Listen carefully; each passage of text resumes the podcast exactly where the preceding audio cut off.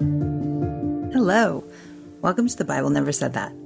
I am your host, Chara Donahue, and today we are wrapping up our first Half Truth series, where we have focused on sayings that the Bible might say, but that are often used in a way the Bible wouldn't support. Our finale for this series is the saying, the more you give, the more you get.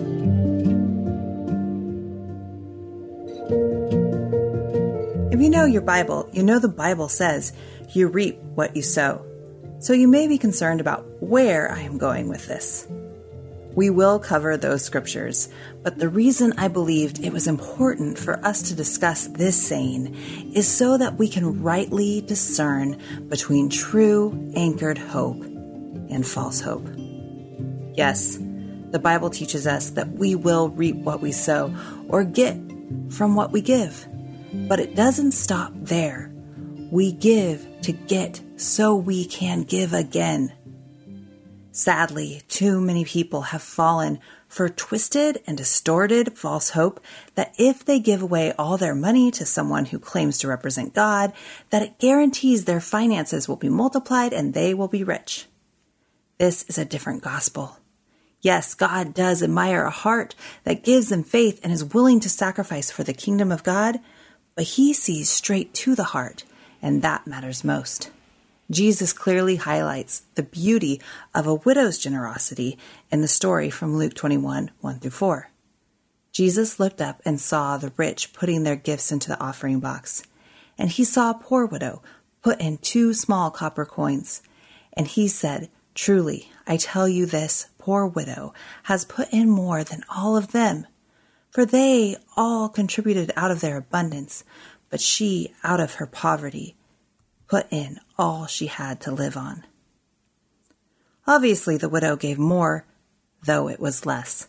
And those who preach, give so that you can get, are motivating the flesh and the common idols of power, comfort, and security much of humanity is orbiting around. We should give Absolutely, we are called to be generous. But when we give, we need to check our heart. Are we given to be seen by others? Are we giving in a self serving way so we can get? Or are we giving as an act of sacrificial worship in faith to our King? There is a huge difference between these motivations, and it always shocks me how easily we try to manipulate God. Let's get this clear. We cannot manipulate God into blessing us. He does what he wills, and his blessings are a grace. But we all have been there or tried it at some time in some form. Yes, pray, give, and love. But who do we think we are, really, that we can manipulate God? It's ridiculous when we state it clearly and a clear indicator that our heart needs some correction. Costi Hinn was once part of a ministry built on the ideas of health and wealth until he started to see clearly that something was missing. Costi says of his time in a prosperity gospel ministry that our lifestyle was lavish, our loyalty was enforced, and our version of the gospel was big business. Though Jesus Christ was still a part of our gospel, he was more of a magic genie than the King of Kings. Rubbing him the right way by giving money and having enough faith would unlock your spiritual inheritance. God's goal was not his glory, but our gain. His grace was not to set us free from sin, but to make us rich. What is absolutely heartbreaking to me about this, beyond the damage that it does to countless souls that God loves who are drawn to this false teaching, is that anyone who falls for it doesn't get to see God for who he truly is. And seeing God properly is one of the most glorious riches bestowed upon those who love him. The prosperity gospel is a different gospel than the one Jesus commands us to share. It is not a gospel at all because it is not good news. It propagates a worldly dynamic. We need not entertain materialistic salvation, and earthly health and wealth are not guaranteed to the believer. Remember, in Philippians 4 12, 13, when Paul says, I know how to be brought low, and I know how to abound. In any and every circumstance, I have learned the secret of facing plenty and hunger, abundance and need. I can do all things through him who strengthens me. We don't always live in health and abundance, but we are strengthened in the circumstances of life. To believe otherwise means we just forget the whole book of Job or 1 Corinthians 4 or the rest of Paul's letters for that matter that encourage believers to contribute out of wealth to those who are living in poverty and to remain faithful through persecution. So let's take a minute and let's look carefully at 2 Corinthians 9, 6 through 11, which is often used by those who preach that health and wealth are always the will of God for believers. The scriptures say, the point is this whoever sows sparingly will also reap sparingly, and whoever sows bountifully will also reap bountifully. Each one must give as he has decided in his heart, not reluctantly or under compulsion, for God loves a cheerful giver. And God is able to make all grace abound to you, so that, having all sufficiency in all things at all times, you may abound in every good work. As it is written, He has distributed freely, He has given to the poor, His righteousness endures forever. He who supplies seed to the sower and bread for food will supply and multiply your seed for sowing and increase the harvest of your righteousness.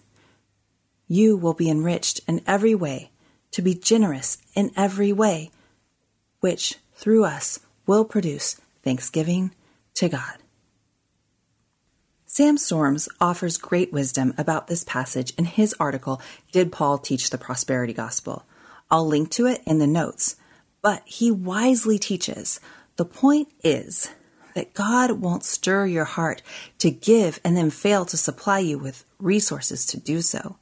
But the idea that we should give so God will enrich us personally with a view to increasing our comfort, convenience, and purchasing power is foreign to Paul's teaching.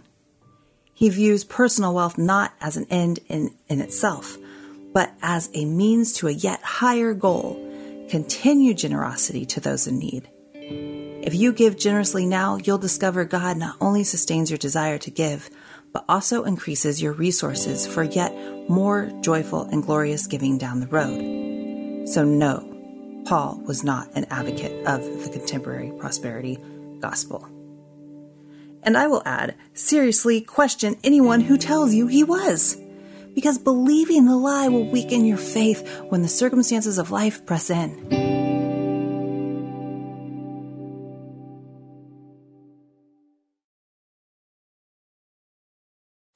Look around you. Your family, your faith, they're not in the way. They are the way. From the creators of Jesus Revolution comes the incredible true story. It's going to be dangerous and scary, and giving up, it's not an option. The story of one family's journey from down under to center stage. Unsung Hero, a For King and Country film starring Candace Cameron Bure and Terry O'Quinn. In theaters now. Visit unsunghero.movie to learn more. Rated PG, parental guidance suggested. What impacts you every day? There is one book that influences almost every aspect of our lives. Museum of the Bible reveals the Bible's impact on your favorite musicians and artists, the way we measure time, social justice, our national monuments, and more. The Bible's impact is all around you. Discover how at museumofthebible.org/impact. A few years back, I spent some time in Jacmel, Haiti, and I met a man there who had been asked to do some things that he felt went against his faith at the place where he lived. He denied the requests and was expelled from his dwelling. When he faced his unknown future, he told me that he reminded himself that he served a rich God who could take care of him as he needed. This man understood God as provider in a way many of us will never be forced to. As events unfolded, he was provided for. And eventually he found a great job that is helping to further the kingdom of God. It wasn't the prosperity gospel that had changed this man's heart. It was knowing Jesus intimately. He knew God and he sought him out. It wasn't a promise that you'll be rich. It was the promise that he was known, that he was cared for, that he was a son of God, that in his trial, God would be with him. If he had believed otherwise, his faith would not have withstood this trial. When I now feel stress in this area of provision, I often recall the look of determined faith in that man's eyes as he recounted what God had done. His story of God's faithfulness was a blessing to him, and then it was a blessing to me. Yes, we are blessed as children of God. In Scripture, we see that many are blessed to be a blessing. Let's look at Genesis 12 2. Now the Lord said to Abram, Go from your country and your kindred and your father's house to the land that I will show you. And I will make of you a great nation, and I will bless you and make your name great, so that you will be a blessing. And again in Zechariah 8:13, and as you have been a byword of cursing among the nations, O house of Judah and house of Israel, so will I save you and you shall be a blessing. Fear not, and let your hands be strong. If you are given much, much will be expected of you. Jesus straight up said, Everyone to whom much was given, of him much will be required. And from him to whom they entrusted much, they will demand the more.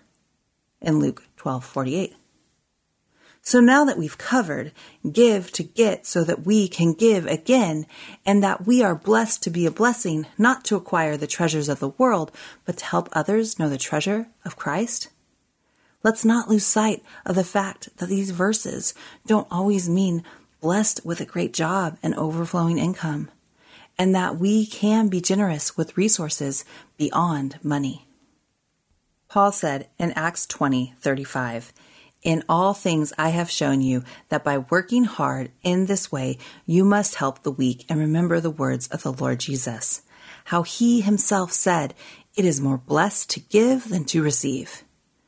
Now, this quote from Jesus is rare because it was most likely something passed down by the disciples because we can't find it in the Gospels. This is called an agrapha. But Paul is telling us it is more blessed to give than to receive, are the words of Jesus. Jesus was generous without a salary, so whatever excuses we try to come up with to not be generous are pretty much null and void. When Jesus walked the earth with his disciples, he showed generosity is a godly characteristic to be aimed for by all, not just designated to the rich and privileged. So, yes, we need to be sacrificially generous with our resources and mirror the early church in Acts 2 that gave to those in need with generous hearts. But in a time such as this, we need to remember to be generous in the other ways Jesus was generous as well. The pandemic sent us into our homes and six feet away from others.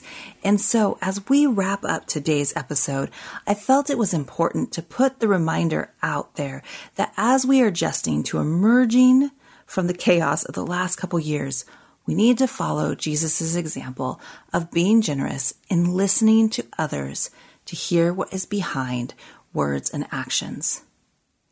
In seeking to understand the hearts of others, we become generous in the attention we are willing to give. When Jesus moved through the crowds and a desperate woman reached for his robe, he stopped to bless her.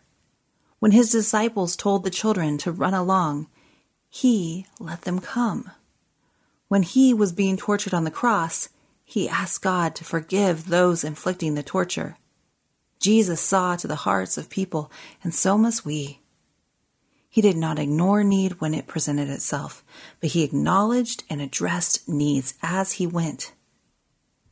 In our current culture, People are tempted to hide in their comforts, numb themselves with entertainment, and retreat to their phones when the ever pressing needs of the world seem too hard to handle. And I get it, I get it, I get it. I want to do it at times as well. Yet, if we look up and intentionally recognize the value of other, we offer the gift of presence. It is here we will find the blessing of being reminded that the world does not revolve around our desires and fears, that we were created for community. When we soak in the scriptures, we see how Jesus wove generosity throughout his life and actions and promises to continue forevermore because we are made clean by Jesus and indwelt by the Holy Spirit, we get to be those whose lives beg others to come.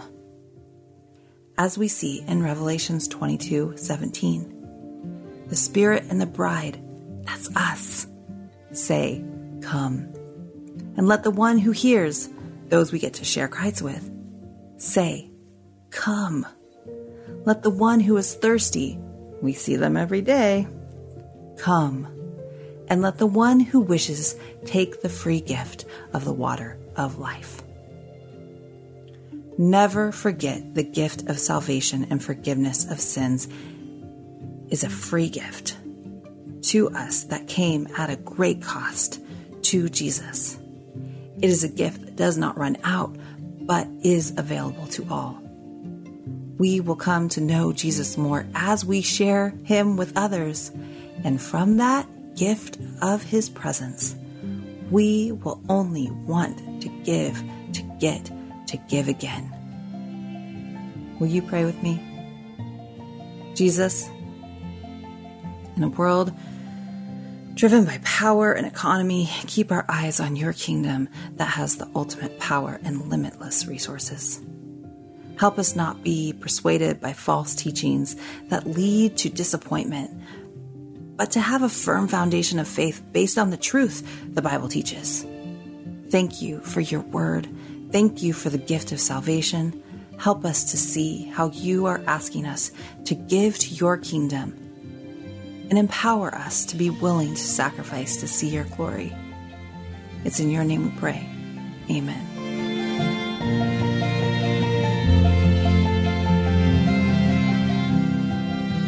Thanks for joining me. The verses and articles I use to help develop this podcast can be found in the show notes at lifeaudio.com slash podcast or on iTunes. And we'd love if you would rate and review this podcast so others can find us. Until next time, may you seek the abundant life Jesus died to give and live in the truth that sets people free.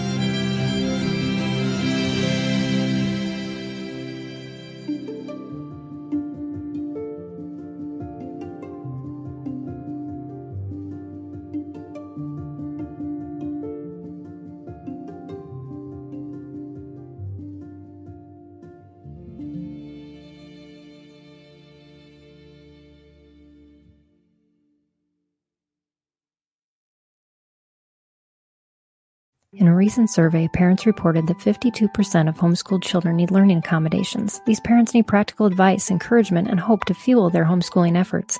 The Empowering Homeschool Conversations podcast is where parents gain wisdom on how to teach unique learners successfully at home, like Laura, who recently told us, I needed this episode. I don't need a fancy curriculum or need to be a special ed teacher to teach my son. You have given me hope.